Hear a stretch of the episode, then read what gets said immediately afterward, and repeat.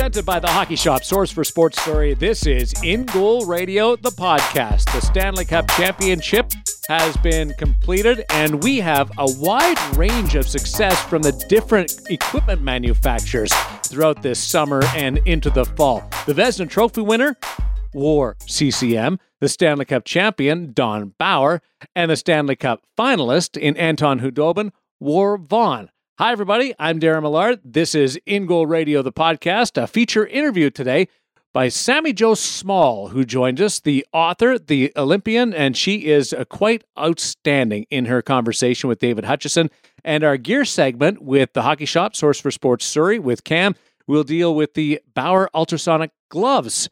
But as we bring in the co founders of In Goal Magazine, David Hutchison and Kevin Woodley, Guys, how about that? Uh, three different equipment manufacturers enjoying real successes in the course of this spring. I think it speaks to the options that goaltenders have, Woody. Yeah, no, and I, I think that actually goes beyond that, to be honest with you, Darren. Um, Andrei Vasilevskiy, not just in the Bauer gear, but uh, one of the early adopters of the ultrasonic knee, even though he was in a vapor pad, he had it set up with that ultrasonic uh, Stabilis slide knee where it's completely fixed to the face of the pad. Henrik Lundqvist, another early adopter. And um, so Vasi gets his first playoff shutout in the final game of the playoffs and the first Stanley, second Russian to win the Stanley Cup as a starter, first goalie to do it wearing the Stabilis slide knee. And I think we'd be remiss if we didn't recognize another company that had a lot of success um, during the pause and had some big news the day after the Stanley Cup was decided.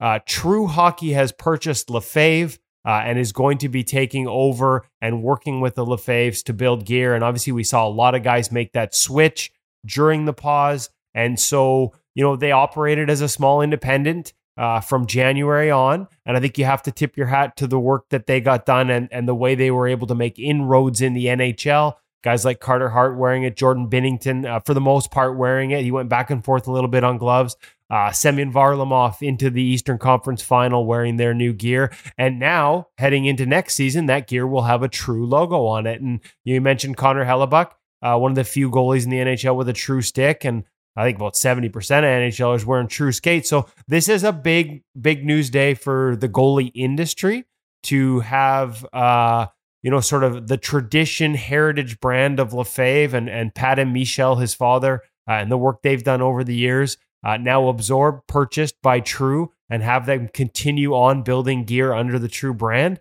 Uh, for us, it's a win. I think for goalies, it's a win. Anytime you have more players in the industry, uh, it's a positive, especially when it's one that that has the resources, frankly, that True. Obviously, if you're a golfer, you know True Temper shafts uh, and the work they've done there, and and they've had success. So, um, yeah, we've got another brand, uh, another sort of uh, goalie category that that they've hopped into, and that's that's big news. And and like I said, uh, as much as Vasi in the in the Bauer pads and and all those things, I, I, think they may not have made the Stanley Cup final, but I think you got to tip your hat to the job Lefebvre did, and uh, it results in a purchase by True. And and like I said, some exciting times ahead. Be interesting to see what this means for retail. I had some conversations behind the scenes already and have some ideas there, but we're going to wait to let them sort of get them feet their feet under themselves um, before they they announce those plans. Don't want to be scooping anybody just yet. David Hutchison and Kevin Woodley joining Darren Millard here on In Goal Radio, the podcast. Uh, just uh, reading some of the social posts from In Goal Magazine, uh, you kind of get an impression why so many of the players were willing to switch so early, just uh, because of the support that, that was obviously in the pipeline uh, from Lefebvre over to True and the financial compensation. It looks like there's some endorsement deals uh, coming towards some of these guys that were switching. Yeah, listen, like there's, um, you know, for a lot of these guys, it's it's not even a switch, right? Like it's the same gear that they were wearing. Now, important right. to point out that you know a, a, bunch tried their new product and three guys switched. I think um, uh, actually maybe four, I guess if you count Bernier and Crawford. But in terms of the playoffs, Varlamov stayed in the twenty point one. Um, so that's a new that is a new pad. But for the most part, the guys that were in their twelve point one. That's essentially an E-Flex pad. They were wearing it, it under the CCM brand built by Lefebvre. So some continuity there for guys. And, you know, admittedly, maybe I was dismissive at times because of that continuity. I didn't brand it as a switch because it was the same people building the same thing for the most part. There were some changes in it. And one of the things that, you know, like I said, as much as everyone was cheering it on because they were a small independent, Um, and guys were switching despite the fact there wasn't a big name brand behind it. The reality was is we had NHL goaltenders telling us that this was coming. It, you know, I think goalie gear nerd, our friend over there, branded as the worst kept secret in hockey that True and Lefebvre were partnering up. And part of that partnership was the NHL goalies themselves telling us that, you know, it, no promises made, but the expectation was that there would be sponsorship deals, as there are with most major manufacturers, waiting on the other side of this true partnership. For the guys that like the gear first and foremost, there would be those opportunities as well.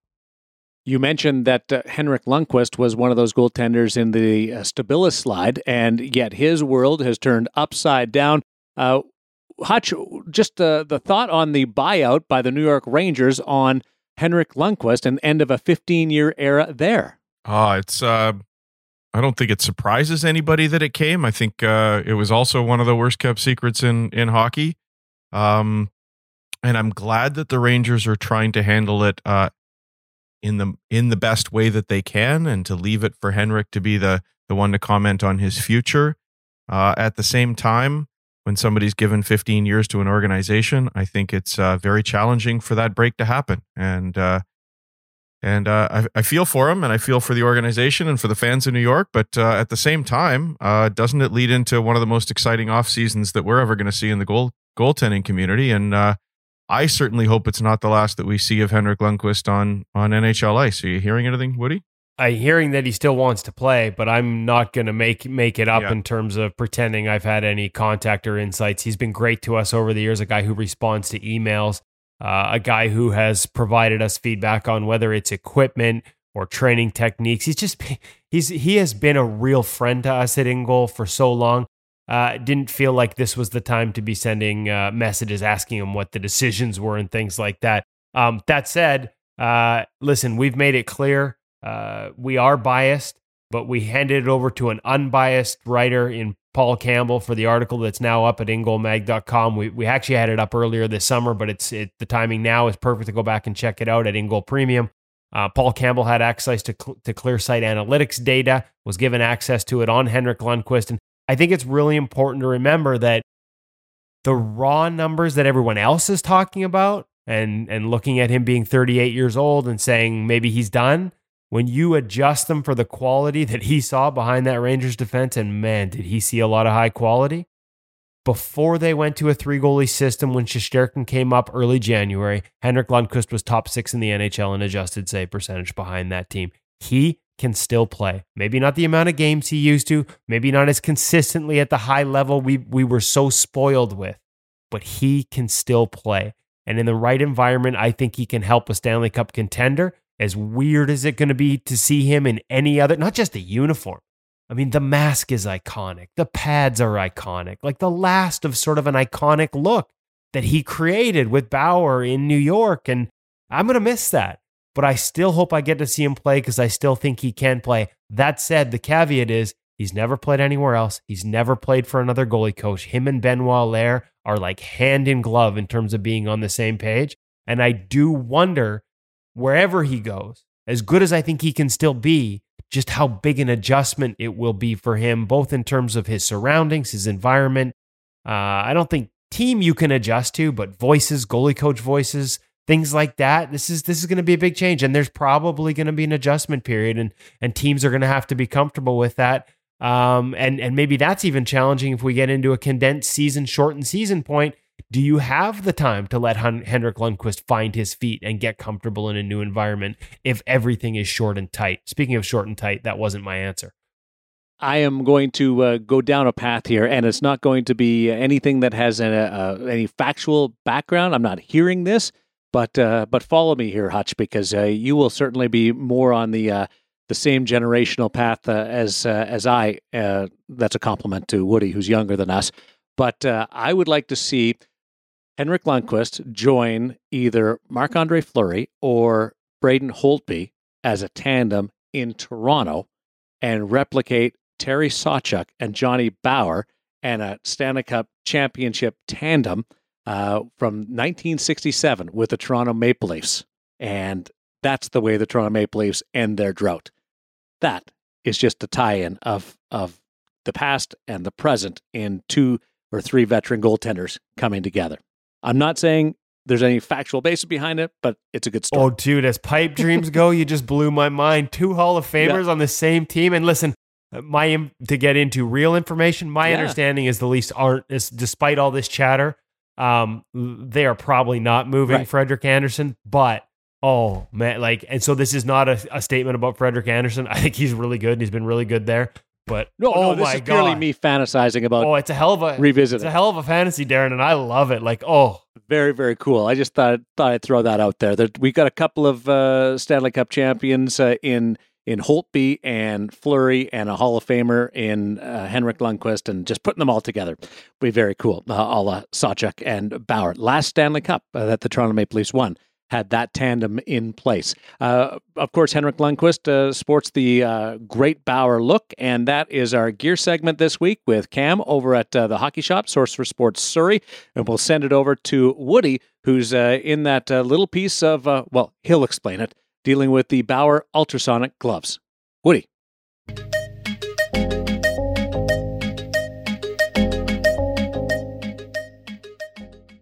Welcome back to the Hockey Shop Source for Sports here in beautiful Surrey, British Columbia, the outskirts of Vancouver. We are on the lower floor of the hockey shop, uh, what I like to call goalie heaven. Of course, you can find them if you can't join them here in person at thehockeyshop.com. We got Cam Matwiv with us. Uh, and today, for the gear segment on the podcast and a little bonus video for everyone, um, we're going to talk about ultrasonic blocker and glove. I've got the blocker on. That means Cam is going to lead us off talking about the glove, the new Bauer Supreme Ultrasonic glove. We've talked about the pads already. What's the big change for the glove? What's the feedback you guys have had so far? So, I mean, the feedback's been fantastic to start out with. Um, biggest thing guys are always just talking about um, right off the bat is the closure of the glove. That's had its biggest improvement, especially from the the 2S in particular. Um, that easy closure right out of the box. Like I haven't baked this glove. You can see it on camera for once now. We can actually talk about it closing right off the bat. Yeah, that's going to play well on radio. but you can watch it uh, later on at another time. Um, basically, what Bauer's done is that they've added catch light all the way throughout uh, the surface of the palm, something that we found uh, in the 2X glove um, that appeared in the Vapor. That's what helped uh, aid it um, in that uh, easy, snappy closure off the box. And now they've kind of brought that technology into what is their Supreme line basically. So basically, like we loved the 2S glove in terms of the closure, the shape, um, the break. Kind of reminded us a little more that uh, sort of 600 if you're making the comparison to CCM in terms of how it fits on the hand, how it closes. Interestingly enough, I thought depending on how how you stuff your hand into it, you could kind of affect it could be a little more of a 590 type break. Like it really depended how you put your hand in it. Um, but to be perfectly honest, after even a year and a ton of use, it was still a little stiff. Uh, our feedback has been the same with this glove. They fixed that. Uh, this thing right out of the box is snappy, opens and closes. Um, just feels good on your hand. Uh, any any other changes that you in terms of the feedback and the features that that you guys have encountered? Um, just the general overall feel hasn't changed, which was important to them. Um, again, because they had they you know they heard the feedback, especially um you know even what you just described there. Like closure was on point, everything was feeling right. It was just the stiffness was the big problem. Um, so rather than completely kind of reinventing the wheel with it, they kept a lot of things the same. Familiarity in this you know side of the territory isn't so bad. Um, again, that big focus on having that easy break in off the shelf was what their biggest goal was when coming out of it. Okay, so now let's switch over to the blocker, which I'm wearing. And the first thing that people noticed uh, for us in terms of our testers was just how much better it felt on their hand. And better is such a stupid, ambiguous term. You know, how do you quantify that? Like it just, it felt snugger. It felt more form fitting. And in talking to the guys at Bauer, a big part of it was there's actually less material involved. Yes, that's uh, that's one of the big ones too. It's like it, less is more here, and it feels like more even though it is less. Um, that Quattro palm that they're using is super soft and super supple, so you get that nice, you know, really comfy feel when you put the blocker on right off the bat. But again, like you alluded to, they took some of that material kind of out of the palm, out of the thumb to have less of that bunching, we'll call it for lack of a better term. Um, another big call out, definitely that cuff that you're looking at right there as well. Um, quite a bit more open, allowing a nice uh, fingers forward style of a stance without the blocker kind of digging into you. It flexes. It's got two elastics on the side of it to allow it to stretch forward. You really get that fingers forward position with this blocker. the other thing about this, like we used to like forever and ever, I think a lot of people said a blocker was a blocker, and we always tried to point out some of the differences in our reviews. But I think one key aspect of this, and it goes dates back through the lines, especially to 2S Pro and the 2X side of things as well.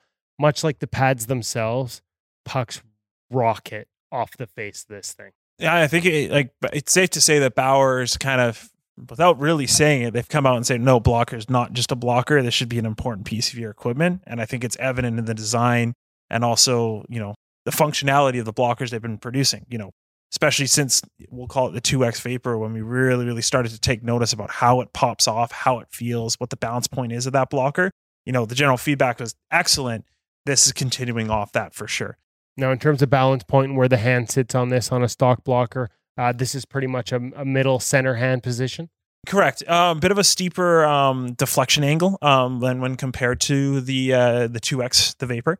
Um, also, the blocker itself is a little bit of a thicker feel, but it doesn't ruin that same balance point that you get out of that vapor, though. All right, so there you go. There's the the Bauer Supreme Ultrasonic blocker and glove. Um, you've already heard the review we did last week on the pads on In Goal Radio uh, in the gear segment. Make sure you go check that out. For those of you who are watching on video, we're actually just going to continue that. Uh, and we're going to go back and take a look at the video on the pads right now. So let's grab those, Cam. We'll say goodbye to the podcast side and remind the podcast side as we tune out that make sure you check all our social media channels for the opportunity to watch this full thing on video as well.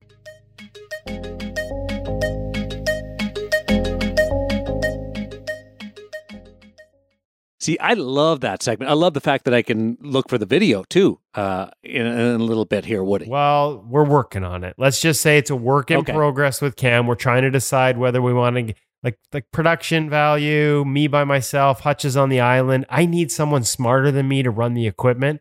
So me by myself trying to pull this off, we're gonna have to see how it looks. We may go to Instagram live. People hit us up in the comments. Let us know what you would like yeah. to see. Do you want to turn our weekly segments into a dual Instagram live so we have a video component that you can see later on? Do you want us to put it on YouTube? We're trying to figure this all out ourselves. We want to bring a little more video, a little more pop on top of the gear segment here uh, at In Goal Radio, the podcast. So hit us up, let us know, send us an email. Um, Hutch, what's that email address?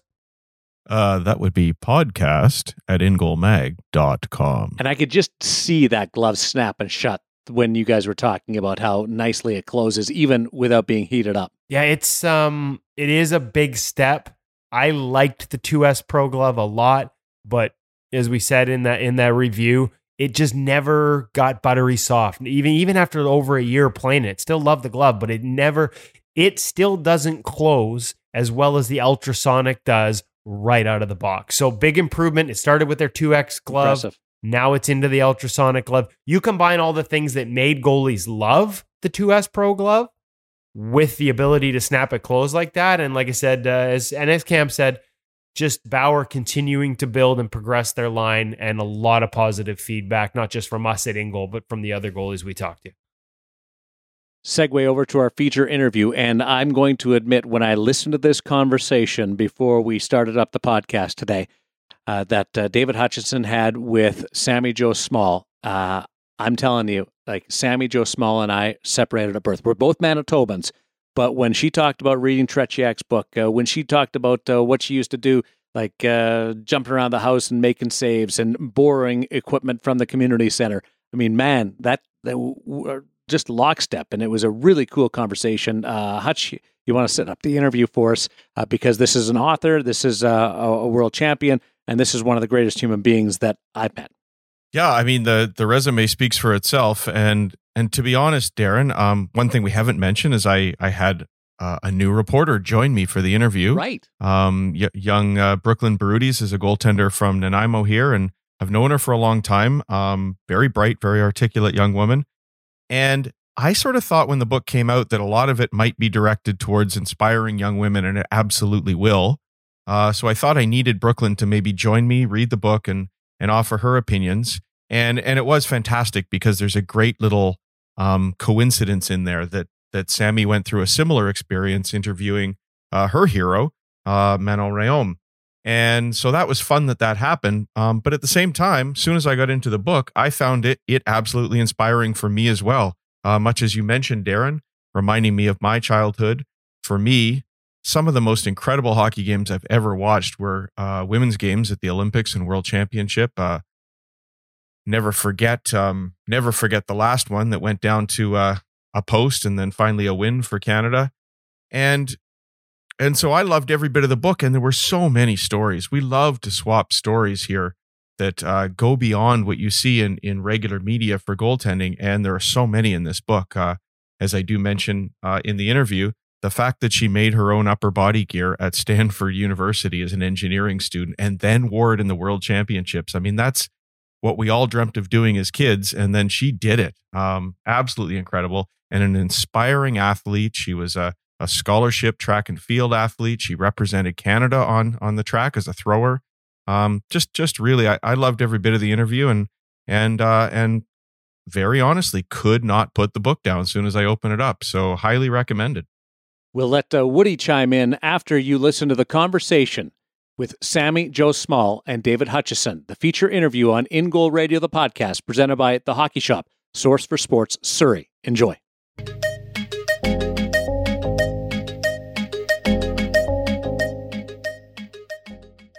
Congratulations, uh, Sami. Today, I believe, is officially book launch day. That's correct. Thank you so much, David. I'm glad I could be on the show. Finally, talk goaltending. it's great fun. Uh, how long has it taken you to put the book together? So, I mean, I wish I was quicker, but it basically has been a 10 year project for me. I initially wrote it right after the Vancouver Olympics. Um, and really, with the sole intention, I work as a professional speaker. I just kind of wanted a book for back of the room sales, to be honest. That's what speakers do. Um, and it was sort of the next step in my speaking career. And um, when I started writing the book, I realized that um, the story was was bigger than myself. It, it included so many characters and so many people, and I wanted to do justice to those women. I wanted to really portray them in a way that um, that mattered in history because I think this is a, a segment of history that has been forgotten. Um, women's sports history in general, I think, is is forgotten, and so people might know the Cassie Campbells or the Hayley Wickenheisers of the world, but they don't know all the other names that went into it. And there's 20 women that get to compete on the world stage, but there's you know another 60 that are vying for those spots every year. And I really wanted to highlight those women. Um, so when I sort of finished that first manuscript, I realized, well, A, I wasn't a very good writer. So um, I took some classes, tried to figure out how to do this. I was a mechanical engineer by trade. So it took me a little while to sort of transform from the technical writing into uh, really putting myself in the story and making it engaging and um, taking the reader right there with me. So I hope I've done that in this book. It, that took a while to rewrite each of the stories. And then on top of that, I went and uh, rewatched all the game tape to ensure that the historical references and data was correct. Um, looked at some of the box scores for games that weren't televised, but my mom mm-hmm. had had recorded most of the games. Being in Winnipeg, she wasn't there live, so she would record them on VHS video. But I didn't have a VHS player, so I had to like transform those into MP3s, and it was just a whole process. And then um, we got pregnant. I had my daughter, and anybody that uh, has kids knows that that just kind of takes over. Um, and it wasn't until she started kindergarten that I had this manuscript on my shelf that I thought maybe it's maybe it's time. Um, I suddenly had free time during the day that didn't exist as a parent for the longest time. So that's when I decided to um, sort of shop it around and ended up signing with ECW Press about a year ago. So then it kind of gets into their funnel and it's taken a year of uh, process in that time um, just a little bit more editing um, and sort of fine tuning some of the details uh, taking some of the stories out that was that was a tough part um, mm-hmm. um, and really making it so that it was about the reader and uh, about my teammates and um, yeah so it's been quite the journey and this is day one i guess well a, a, new day one of of many. Um, well, I, you know, you say the women's game gets forgotten, but uh, as I was reading through the book, and and you did a great job because I couldn't put it down. Oh, um, it brought back so many memories of some of the most exciting hockey games I've ever seen. Have been Canada versus the U.S. on the international stage. Um, so it's an inc- incredible game, and thank you for sharing that with us. But let's go back even a little bit further, um, because you laced them up the first time around five years of age, and we asked this of just about every goaltender on the show here. How did you get started, and and why did you want to become a goaltender? Well, I think every goalie has their own journey. Um, a lot of women of my age became goalies. That was sort of forced upon them. But for me, I had this ultimate fascination with the gear. I just I loved the gear, and um, I can remember myself watching. And I, you know, I talk a lot to other goalies that um, have done this, and watching Hockey Night in Canada uh, as a young girl and drawing pictures of the goalies and their equipment um, nice. as I was watching, um, and I can remember jumping up and down on my bed, uh, making saves, thinking I was the goalie. And I wanted to be the goalie really badly as a young girl, but my parents didn't want me to be the goalie. They were not really, um, you know, involved in the hockey scene prior, and they just didn't want to buy the, all the equipment if it was just a whim. And so they kept me as a player. I, I, stayed as a player until I was about nine years of age. Um, of course, we rotated in at the odd time. Um, but at nine years of age was the first year I convinced them. And we didn't buy um, equipment. Uh, my my local community center, luckily at the time, had equipment that we could borrow. Mm-hmm. Um, I don't know if that exists anymore. Uh, still does, still way. does, yeah. It does. Yeah. Okay. Well, that's uh, yeah. So I remember going to. I, I, I tell a story in the book about picking out my first equipment, and I got the ugliest leftover stuff. But once I put it on, it just it felt like the guys that I watched on TV. Like I just felt like this warrior and i i just loved that feeling i think that i had a predisposition to individual sports um, i uh, talk a lot in the book about being a track and field athlete and i think that lent itself to goaltending very well um, because i did like being part of the team but i liked having it being individual it being about me that it was you know the save that i could make versus that other player and uh, I loved the the technical aspect of it. I loved I used to um, check out books in my school library uh, by goaltenders. The first one that I remember um, was the Vladislav Tretiak book where he talks about his training. It's like a bigger style right. book. I don't know. Do you remember that one? Mm-hmm. Um, and uh, just trying some of the Russian method uh, at home. I mean, we knew nothing really about goaltending, and I had no goalie coaches, so I just would check. Yeah, that stood out. That really stood out from the book that that you were just a, a great athlete, but you had to sort of find your way in the sport, didn't you? I think a lot of goaltenders of that era, that was the case, right? Because we didn't have social media. We didn't, um, you know, I can remember getting the goalie magazine every month. Uh, my mom mm-hmm. would get it for me from the, um, uh, from the bookstore and just like putting those pictures up on my wall of all those different goaltenders um, you know, leafing through the newspaper and and finding the pictures of the goaltenders to see like how they stood and see see what they did. And often the hockey games were on pretty late, so I didn't always get to watch them uh, live, but I could see pictures of them of what they were doing. And I think that that just is a depiction of the, that era of goaltending, probably that era of sport in general. Is we didn't get to see it live as much. Um, so uh, my first foray into seeing uh, the Winnipeg Jets live uh, was um, I got to go to a few games, but then I got chosen as a junior Jets reporter when I was really little, and I got to go to one of their practices and um, see Bobby Essensa uh, live. Uh-huh, yes, it was just it was so cool to see how they actually practiced. I didn't I didn't know anything about that, um, so that was a really neat uh, thing and yeah, so I guess I've always had an affinity for it. It just was a matter of convincing my parents. As it is for many people. Mm-hmm. Um, Bob has been a guest on the podcast before too, so um, nice to bring that around. And and we we discovered that we have another little common story here that's come up because when when I heard about the book, um, I didn't feel that maybe I was necessarily qualified to to really respond to it um, as well as I could, and I knew that you would have a piece of this, hoping to sort of inspire other young women. So I invited a young friend of mine along. Brooklyn Barutis is with us. Welcome, Brooklyn. Hello. Brooklyn is a 15 year old goaltender from uh, my town, Nanaimo, here. And I asked Brooklyn if she'd uh, join me in reading the book and join us for the interview. And then while reading the book, we discovered that um, here we are sort of replicating a scene from your younger life right after being a Jets reporter. Do you want to tell us that story? For sure. Well, first, hi, Brooklyn. Thanks for joining us. Thank you so much for having me. I can't wait to hear more about uh, your journey in goaltending. But I'll tell you first about me meeting Manon, and then you can tell me a little bit about yourself. When I was um, probably around your age, I write the story in the book about um, going to my local radio station. Um, it was it wasn't David's basement; it was a local radio station, and um, was C'est is a French radio station, and um, I knew that I was going to get to talk to Manon that day, and I I don't know how you're feeling. Um, you, you uh, for me, I felt like I was so I didn't want to say the wrong thing. I was so nervous. I wanted, but I wanted to play it super cool. I wanted to pretend like this was just a normal experience that I was going through. But inside, I had all these emotions that I there's a million questions, but that I didn't know what was the right one to ask. And I just want you to know that Manon made me feel so at ease and made me see herself just as a person, as another goaltender. So um, I hope that you can see me that way and that ultimately we're peers. We are just two girls that really love goaltending. And um, so, whatever questions you have, there aren't any wrong ones.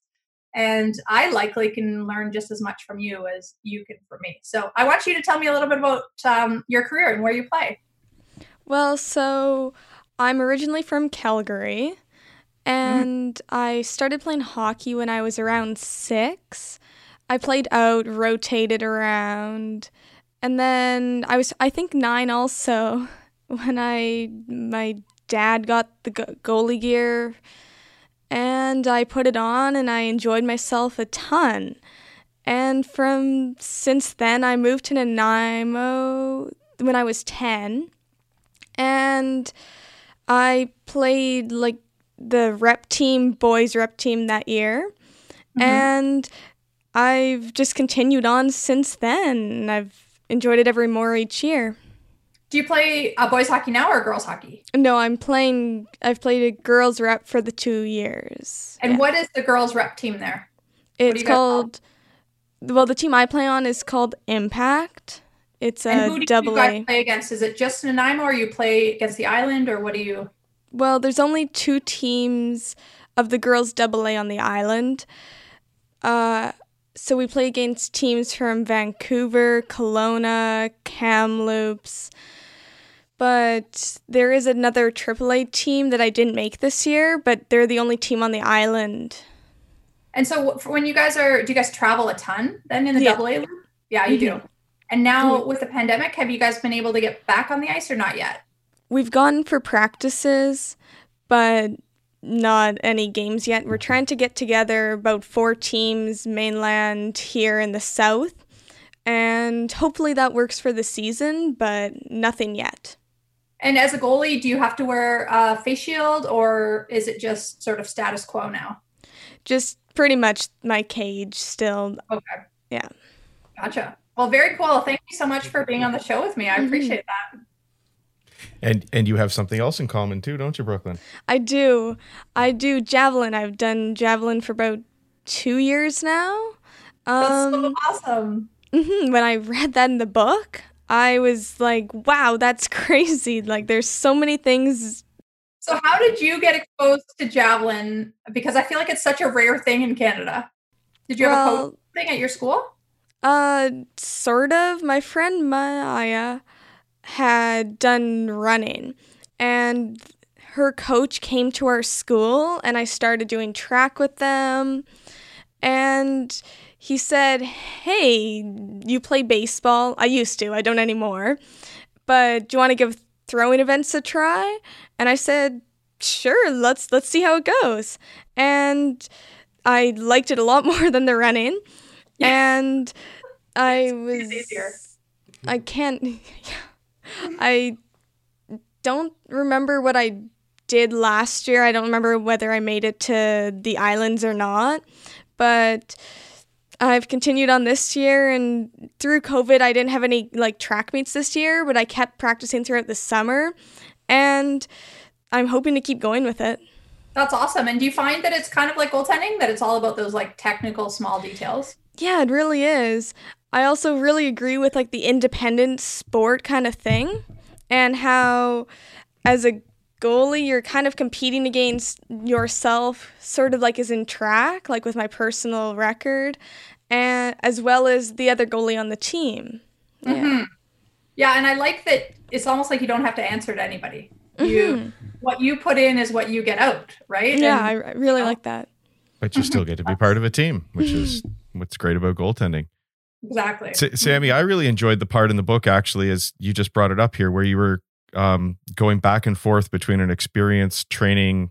Um, I thought it was the discus at the time, but um, Yeah, I, I could be wrong. too. Right, Yep. and and then goaltending uh, coaching as well, sort of alternating paragraphs, comparing them, and then you guys just talked about it. Can you tell us about that?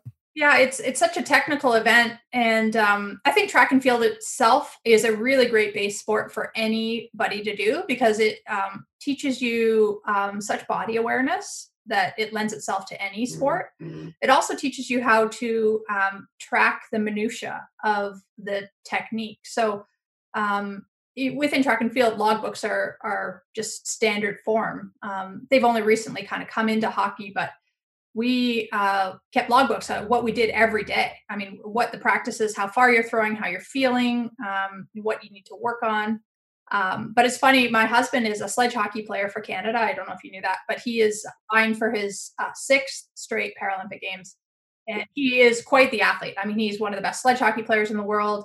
Um, and he plays wheelchair tennis. He had played wheelchair basketball on the junior national team. So he's quite the athlete. And so I obviously have this passion for throwing, and he's a big guy. So I was like, I think you'd be really good at this. And so we started training, and um, he sits in a wheelchair normally. So uh, wheelchair throwing, and Brooklyn, I don't know if you know this, but wheelchair throwing, you strap yourself in to a chair, and then you basically just throw normally. But uh, in able body throwing, you get to um, have a break while everybody else goes. In um, disabled throwing, you do all six throws in a row.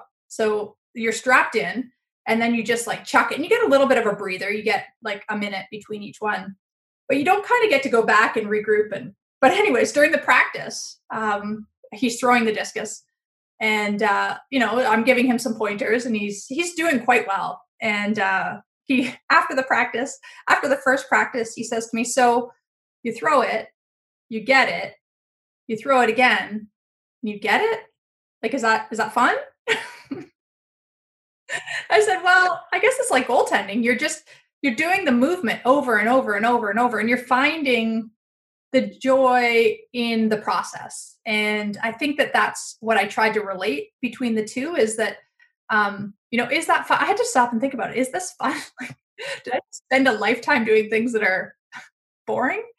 Um, but I really did. I do find joy, and it's almost um, I don't know, it's almost meditative for me that when you're going through the motions of over and over and over and over, um, it uh, just has this this sense that you're in a different zone. And um, I think also in throwing, you really have to listen to a coach. And I had never really had goalie coaching, uh, but I talk about in the book getting goalie coaching with the national team for the first time, and um, it being difficult to listen to the coach because I'd done it myself for so long but luckily i had an individual sport background where i knew that this this could help me and i needed to i needed to listen. And i think that that has served me my entire career and i think is the reason that i was able to play um, for another decade after i was uh, finished with the national team is that i was willing to put myself in a situation where coaches um,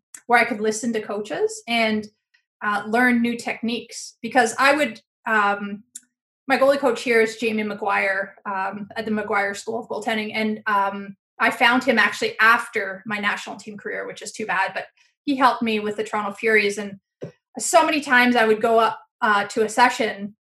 He's up at York, so it'd be like an hour drive to get there, and I'd get on the ice, and there'd be like eight and nine year old kids doing techniques better than me because it was new. You know, it suddenly we have to put our foot on the post and not in front of the post. And I mean, all these things that were just so um, normal for me. I mean, I, I basically started my career with skate saves and finished my career with, uh, you know, uh, reverse whatever. I mean, it just, I just feel like it, it changed so dramatically, but I was willing to put myself in a position um, where I could accept that I didn't know and that I could listen to somebody else who had the knowledge and and just and just repeat the practice over and over and over and over.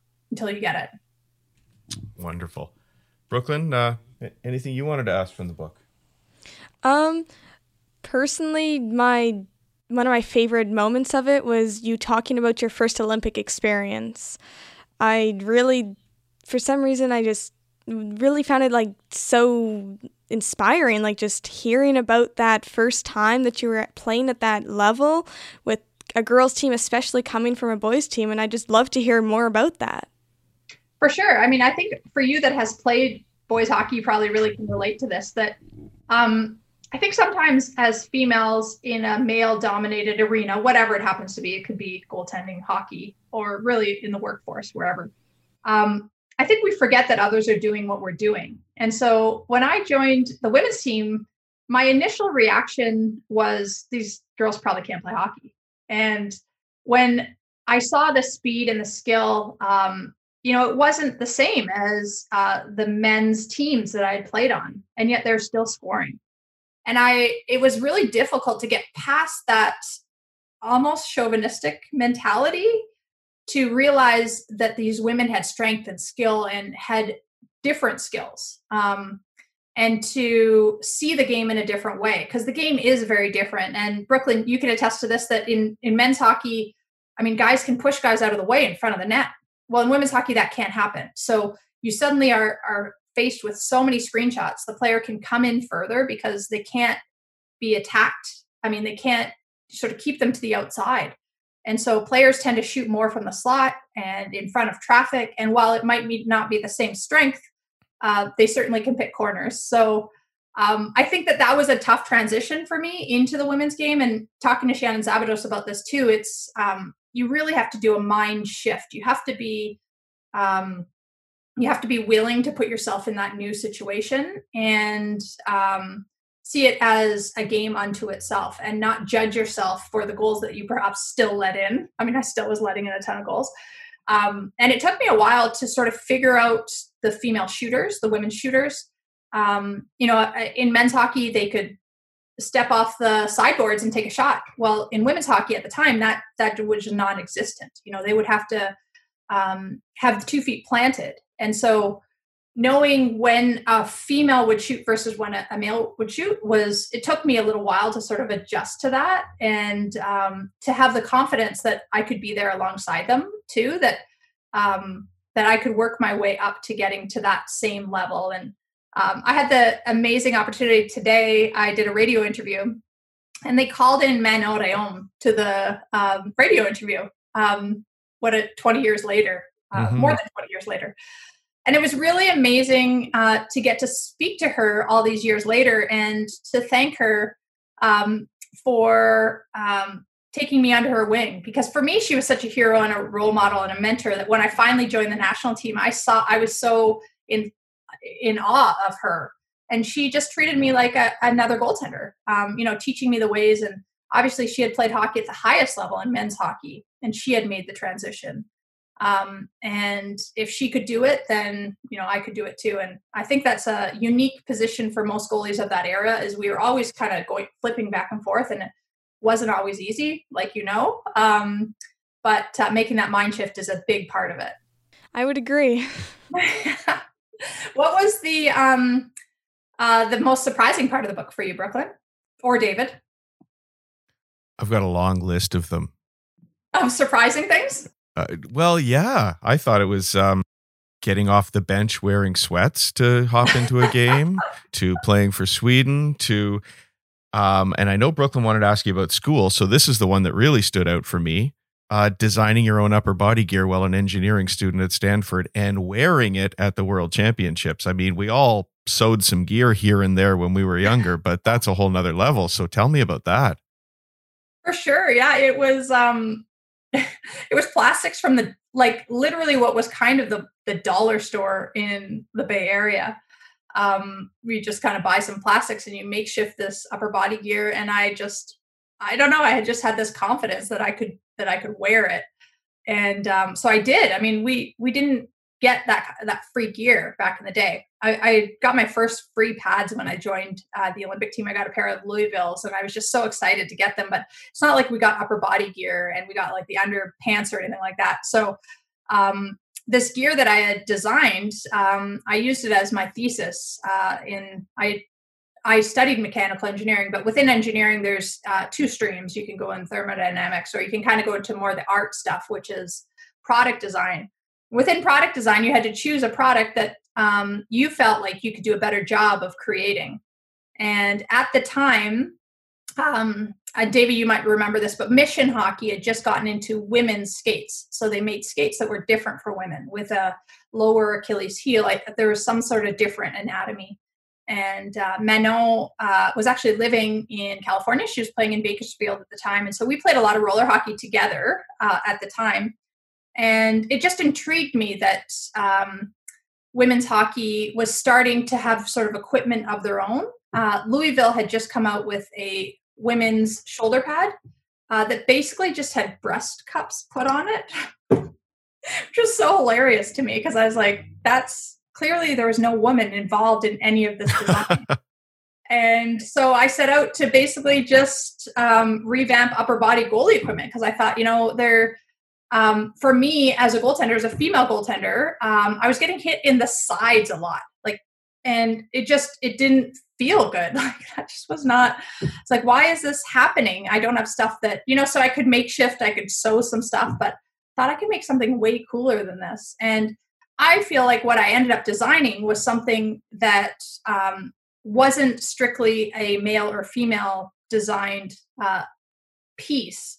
Um, because I think a lot of men's bodies are very different too. And, sure. um, you know, it was, it has uh, the two piece design was the first time that it wasn't just like a back catcher's design. So the two mm-hmm. piece design uh, was something new and sort of revolutionary within uh, goaltending That's now gone on to morphed into 15 piece design. Um, but, but, it was neat to be at the at sort of the beginning. And when I moved to uh, Toronto, I actually did. So my sponsor at the time was Franklin when they were involved in uh, goaltending for a brief stint there, and um, I did some work with Franklin designing some of their pieces. Um, and unfortunately, the most of the goaltending community is out in the London area here in the GTA where they manufacture most of the stuff. And that's quite a drive from Toronto. So it just kind of fell by the wayside for me. I mean, I loved it and I loved designing the stuff, uh, but I just didn't really have the time being a full time athlete. Um, but I still continue to modify everything that I get. Wonderful. Brooklyn, what were you thinking about school? Well, I was really surprised and impressed by how you managed to play professional hockey and go to Stanford for engineering and do your track and field. And I think my biggest question was just what recommendations would you have for a young girl going into university, or anyone for that matter, about balancing sports and work? For sure. So I think balance um, is super important. I think whatever you end up doing, whatever that is your passion, and you might not know your passion, and that's okay. When I first started at Stanford, I actually started in pre med um, because I thought that's what smart people do. And, um, you know, I just kind of was, had morphed into that and told myself I was going to be a doctor. And then I volunteered at the local hospital in uh, at Stanford, and I realized that these doctors like this was their passion this is they love doing this and this was like a 24 hour job 24 hour day job and i wasn't going to get to play sports if I, this became my world and so i within that uh, sort of transitioned some of the courses into what was like a biomechanical engineering because i thought well i could still kind of be a doctor but i love the way the, the body movement um, just sort of went hand in hand with sport um, so did some uh, study and research on artificial hips and knees and things like that. But it wasn't really a full time endeavor at Stanford. And I took my first course in the mechanical engineering school where we got to build stuff. And that to me was just so cool. Like we got to build stuff with uh, uh, wood lathes and uh, pour hot metal and all these things that I was like, this is exactly what I've done my whole life growing up. I just didn't know that you could study it. Um, so eventually, what I say to kids is, um, and not that you're a kid, but to um, prospective adults, we'll say, um, is that eventually you'll find something you like doing. Um, but until then, um, pers- whatever you're doing, try just try to do the best you can and ensure that you have some balance of other things because then you're not you know you have a bad test and it doesn't linger with you all night if you have to go to hockey practice because then when you're on the ice you're um, you know thinking about something else and um, for that moment. And the more other things that you can sort of balance your life with uh, i think that's incredibly helpful and what hockey was for me while i was at stanford it was kind of my solace my time away i mean i was uh, obviously full-time engineering it was hard it was difficult there's classes that I failed um, because they were just they were so hard. And suddenly I was at uh, school with some of the best students in the United States and from around the world. Um, but it's that that acceptance that it's okay to fail and it's okay to redo it. Um, to not sort of get hung up on that. That eventually that degree is what matters and it's finding you know what what is it that really ultimately matters um, and so I did. The, I was doing engineering. Uh, I was obviously on scholarship for track and field, which uh, brings its own uh, pressures. Uh, but what hockey was was just a time away. It was sort of my hour that I could just be me and um, not have anybody care. And um, so I'm so glad that I had that opportunity within the game. Um, many of my teammates uh, with Team Canada, current players, play NCAA hockey, and it, it becomes the be all end all and I get it when they're done, if they haven't made the national team or maybe after the national team career, they're, they're just done from hockey because they're burnt out. It's just, it's too much. Um, and so having something else in your life that allows you to find some moments of reprieve, I think are really important. So it could be learning how to play the piano or it could be something different that sort of takes your mind away from that. And, uh, so I don't know that, you know, obviously I, I became meticulously planned because you have to be. Um, but that's not to say that things at certain times didn't fall by the wayside, that I didn't fail classes or that I didn't have games that I got pulled from or that I didn't uh, triple fault in the javelin. I mean, there, all of that happened. It's, uh, but the balance allowed me to sort of move forward and, and keep plug, plugging forward to try to just do the best you can each and every day. I think it's, um, you know, we often talk about the the small lessons that hockey that goaltending bring to us that go beyond the game. And uh, the book is filled with them as as you were describing right here just comparing that hockey experience to your school experience. For sure and what i try to do in the book is really not pass judgment. I wanted the reader to evoke their own memories and their own emotions.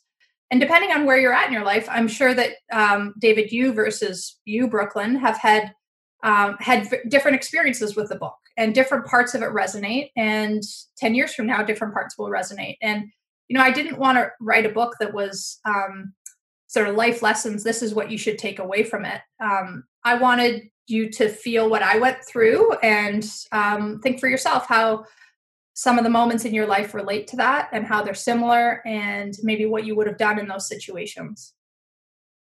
It's um the women's game is is really remarkable in the sense that you go through an entire season for a single game and the the mental pressure that you must all face uh, i don't think any of us can relate to.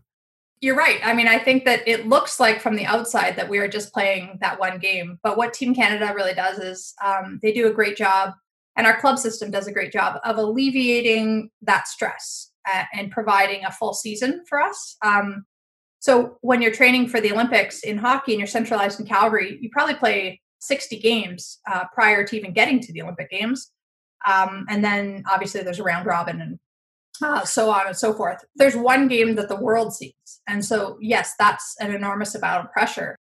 But for us in our daily grind, um, we're trying to duplicate that on a daily basis so that it isn't just about that one game. It's about being consistent and performing all the time. And so that when you get into that one game, it is automatic um, and it becomes, you know, just you and the net and the puck and just like every other game. And so the club system within the country, that's also what it provides. It provides that opportunity to vie for championships, to be in games where you're down by a goal, where you're up by a goal, um, where you feel like everything is on the line. And um, so I think that any athlete, um, those are the, the, moments that need to be consistent, and um, that's not that's not easy. But duplicating what you would do in a huge game, in a really pressure-filled game, trying to duplicate that on a daily basis uh, then prepares you for those big moments whenever they might happen. You might get called on in the least expected times, like the times where you have a um, yellow sweatshirt and you are fully dressed um, and you're um, bundled up and you might be expected to play against the Americans. Um, so you just, you never know when those moments are going to come. Uh, but if you've prepared in the right way, no matter what you happen to have done that day, um, you will be ready. Yeah, and and I, I hope I didn't come across as suggesting there is only one game in the season. Um, the change in the women's game to enable that build up now, I think, is fantastic. Uh, I only mean it in the sense that you know Stanley Cup final was last night. Um, I'm sure the Dallas players are are incredibly disappointed right now, but they'll be able to look back on this experience and say, "What an incredible achievement to make that final!" Or other teams mm-hmm. are just thrilled to have to won around in the Stanley Cup playoffs, but but you went into those gold medal games, whether it's the Worlds, the Olympics. Um, you sort of expected to win and and you're disappointed if you're not in, in a sure. different way. And I think that, you know, I, at one moment in the book, I write that history will be remembered by this one game. Mm-hmm. Um, but I guess what the message I want to get across is that for us as uh, athletes within the system, um, history is uh, more than is more than that. And um, that sometimes making the team, actually all the time, making the team in uh, for Team Canada is harder than going to the Olympic Games. Making the team is where it is uh, uh, cutthroat, where you're competing against your peers, where you're having to struggle with the emotions of uh, seeing somebody else fail and elevating yourself to a new level and um, trying to support somebody while still outperforming them. Um, so the difficulty that is uh, for us is that entire cycle that goes into the Olympic Games. So it culminates in that one game at the Olympics, but really it's a four year um, build up to it. And the coaches do a good job, the system does a good job of preparing you for that moment so that it feels like another game. I mean, you know that it is big and you know that it's huge, but um, if you have prepared in the right way, you're just going to be on automatic pilot. You're just going to be playing.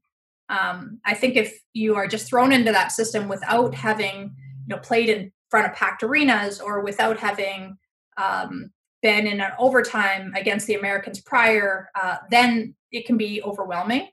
Uh, but we were prepared, and that's really a testament to the system and to um, the way that they laid everything out and prepared us for four years for what seems like from the outside for that one moment, that one game.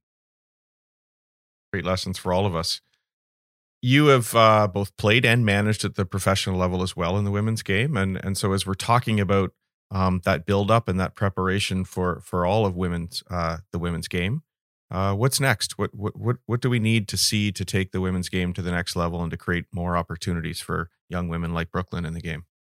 For sure. So I think the first thing is to celebrate the amazing opportunities that do exist. Because I think for myself as a young girl, it wasn't an Olympic sport. There was no uh, college opportunities. There was no provincial teams. Um, there was no double A or triple A hockey for girls. Um, so celebrating the the progress that we've made in the last decade or two, I think is really important, um, and that's what I really tried to do in this book. Um, what the future holds for elite women's hockey, uh, I think is unknown. And I, you know, I wish I, I knew the solution um, to sort of the two sides that have created themselves within this game right now. So on the one hand, we have the Pro Women's uh, Hockey Players Association, and on the other side, we have the National Women's Hockey League, a professional league that exists in the states that has just expanded to Toronto. Um, and we have two sides to it. We have personalities that don't get along and are not really both think that they are right and are moving the game forward. Um, and that will just we'll just have to wait and see. I mean, it, it's hard as an alumnus and for somebody that's been so involved in the game to now be on the outside um, without a say. And maybe that's not a bad thing. You know, maybe it's up to this current generation to take it in a direction that they want it to go. Um, it's a little bit clandestine from the outside. I think, like you, you know, we're just curious. We would just want to support. So many of my peers just we just want to help in a in a way that is uh, right and positive moving forward, but we don't know what that is. Um, so that's just one aspect of women's hockey and whatever comes of all of this i think it'll be really great. You know when it when it sort of the dust settles and um, something comes out of it there will be something amazing for women at the end. But currently it's the unknown and what i feel terrible for is for the player currently um, wrapped up in it who just doesn't get to play. I mean just doesn't get to have these experiences that i had in the book of sitting in the dressing room and hanging out with your peers and vying for a championship I mean, club hockey was such a, a huge part of uh, me as in my development and as a person and for my friendships. So they won't get that opportunity, which is just hard. Um, but who knows what will come out of it? Some sort of professional league that hopefully is a viable option um, for women. Um, but that's just like I said, one aspect of women's hockey, and I think at the grassroots level and at the elite level at various different uh, age groups along the way, it has grown astronomically. So many more opportunities available for girls, um, whether it's collegiately, whether it's with universities. Um, and it is just amazing that they can uh, see peers playing um, and have those conversations and uh, be on the ice with their male counterparts, training alongside them, being able to go um, get extra training and um, you know have options where they can watch things on video. Like there just is so many amazing aspects to women's hockey um, that we didn't have the privy to have growing up that I see that I just am so jealous of somebody like Brooklyn that it's just like there's this amazing tap and it's like which direction do you want to go in? You you get to choose your own future almost which is incredible to see. And um, I'm just like so excited for for your future one more from me, and then we'll let Brooklyn have uh, Kevin Woodley's famed just one more question before we let you go. All right. Um, I, I just love the quote um, that that you left. I think it's on your website. We don't always get to choose the role we play, but we always get to choose how we play it, and that ties into the title of the book. Um, what did you mean by that, and how is that a lesson for everybody?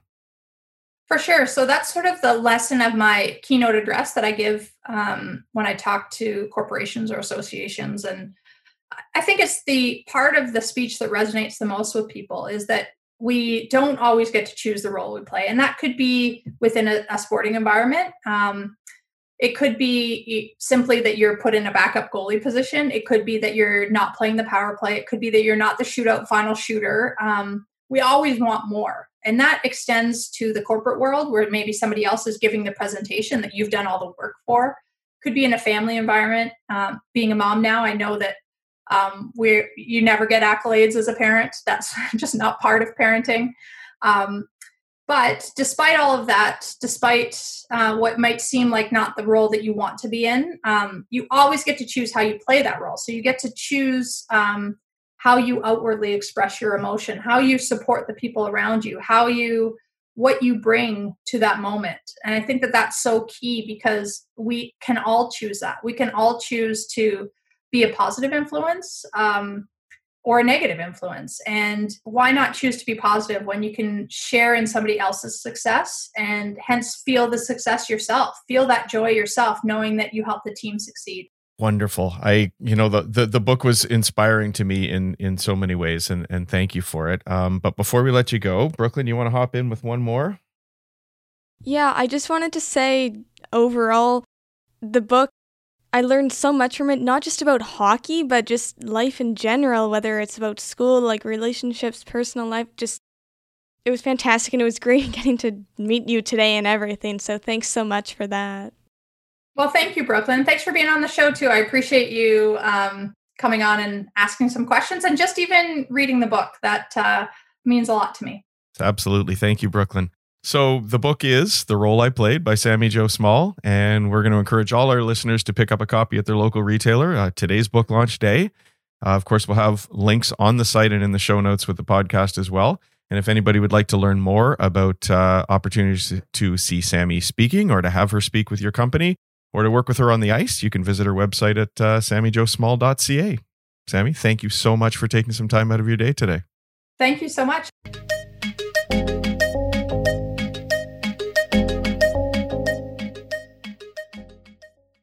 Yeah, there's there's there's every every time that you think that the story's finished, there's another nook to the conversation with uh, Sami Jo. and David Hutchison. That was awesome. And Brooke, uh, congratulations. Uh, great debut and uh, really proud of you uh, jumping in there and talking to uh, such an accomplished goaltender in the in the world of uh, of sports. So uh, Woody, just uh, your take on what you heard and what you've read. Well, I mean, if you don't come out of that interview wanting to read the book, um, somehow the the the uh, sample copy was sent to Hutch. So I know he hasn't been able to put it down, but we're eventually going to have to get it out of his greasy little paws and sent back over to here in Vancouver. Or I could just get off my wallet and buy one myself.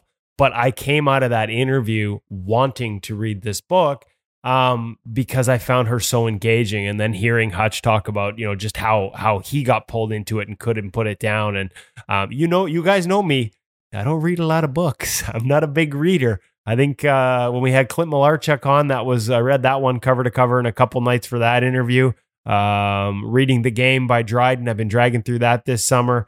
Uh, it sounds like I've got one up next on the queue because uh, I I don't know, just all the stories. And Hutch, the one for me, you already mentioned it, but really making your own chest protector and then wearing it, like, right? That's freaking at awesome. Belfour. Ryan Miller. There's there's shades of those two guys. Absolutely. Well, and I want I want to follow up with her and ask if she still has it or if we can get an image of it because it sounds like it was. I mean, a Stanford mechanical engineering project. It was groundbreaking in its own right. So it would be wonderful to see. What's up on the website, uh, In Magazine, Hutch?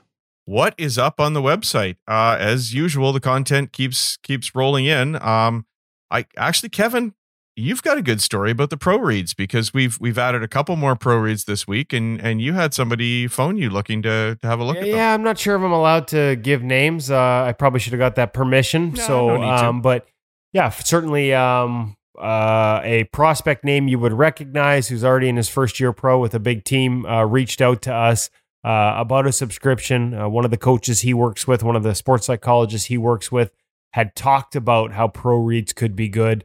And he thought that he actually thought that this could help his offseason training, seeing how other goaltenders think and read the game as they move around the ice. And so that's that's pretty cool. Um, you know, we teased it on social media already when when pro goalies, and I have this all the time, and I actually, frankly, as much as this is back padding for us, I actually feel like I need to start hitting record on these things. As I said to you, Hutch, he left me a voicemail, which is he's lucky I ever got back to him. I never even checked my voicemails, but like an idiot, I del- Yeah. I deleted it because that would have been the perfect clip. We wouldn't have had to say who it was. You could have just heard the voice. Um, I have this conversation with the goalie coaches. Andrew Allen said the same thing after we stopped our interview about just how valuable it is to see how other guys read plays. And what I loved about the last couple is Carey ended up in a desperation situation, but when you really broke down the play and he talked about how he managed rush, like the way he took so much ice, but his plan was to give it up to the edge of the crease so he had backwards flow in case the guy drives the net. The way he went low and wide uh, around a screen, even though you think it might get him lost behind the screen, how it allowed him to load up like explaining why they're doing these things so that goalies can figure out whether this might work for them, if this is a situation they see. And the Reimer one this week didn't end up in a pretty save. It was ugly. And there was a mistake made, but I think most people would have identified the mistake as going into RVH early. He talked about the way he didn't flatten out in RVH as being the mistake. So again, even when they're not perfect, there's two parts. They never give up the desperation, but that ability to recognize, self diagnose, even when it doesn't result in a clean save, you can learn from a guy like James Reimer explaining what he saw, the reasoning for the way he played it. And even when it doesn't work out, there's a lesson there. And a lot of people are telling us these are invaluable. And this is me telling you as listeners, what are you waiting for? Grab a subscription to InGoal Premium so you can take the same steps that this top prospect's taking. you know, we've all been on the ice with all sorts of different goaltending coaches, very privileged to be. And the lessons you're learning in pro reads very rarely come up on the ice in a coaching scenario. When you're going through drills at goalie school, they're very much looking at the majority of the cases. You know, if this happens, you would do this. This is an option that might happen. You should be ready for. And here we're getting pros breaking down what the real game is about. So once you've got those that framework built in your game, now these guys are taking it to the next level, talking about what happens, um, you know, when things go outside that framework and how you can can then take that to another level. And and so I learn every something every time I edit them, and I've seen them all umpteen times, and yet there's always something there. So, as Woody said, highly recommended. And we're everybody. up to what now, Hutch? Like 41, 42 of them up. So if you buy an annual subscription, you will literally have 40 reads from NHL goaltenders Carey Price, Carter Hart, James Reimer. Um, I, am actually brain cramping on some of them. Some of the best ones we've had are from Mike Condon. Um, just just there's there's about eight or nine different guys. Craig Anderson, Freddie uh, Andersen. Yeah, Freddie Andersen. Frederik has been yeah. great. Cal Petersen. Yeah. So, and, and we've got some more planned here. It's been a bit of a, you know, admittedly, um, busy month with the Stanley Cup playoffs, but uh, back off of that train uh, into the draft next week, into free agency, and then just we're gonna be we're gonna be hitting up guys for more pro reads uh, right through this off season, so we can help goalies as they go into their seasons. Pro reads, uh, check them out. Uh, the game happens fast, and sometimes there are no uh, rhymes or reasons uh, for the way things happen. But uh, we know that unexpected things do occur. And in the case of Henrik Lundqvist, the king may have to change his, his castle, but we know he's going to be the same old guy. no ordinary Sami Jo today. Yes, no small feat either, writing a book and being a world champion. And we thank her for her contribution to InGoal Radio, the podcast, on behalf of the founders uh, of InGoal Magazine. Kevin Woodley, and David Hutchison. I'm Darren Millard. Thanks for listening to InGoal Radio, the podcast presented by the Hockey Shop, source for sports, Surrey.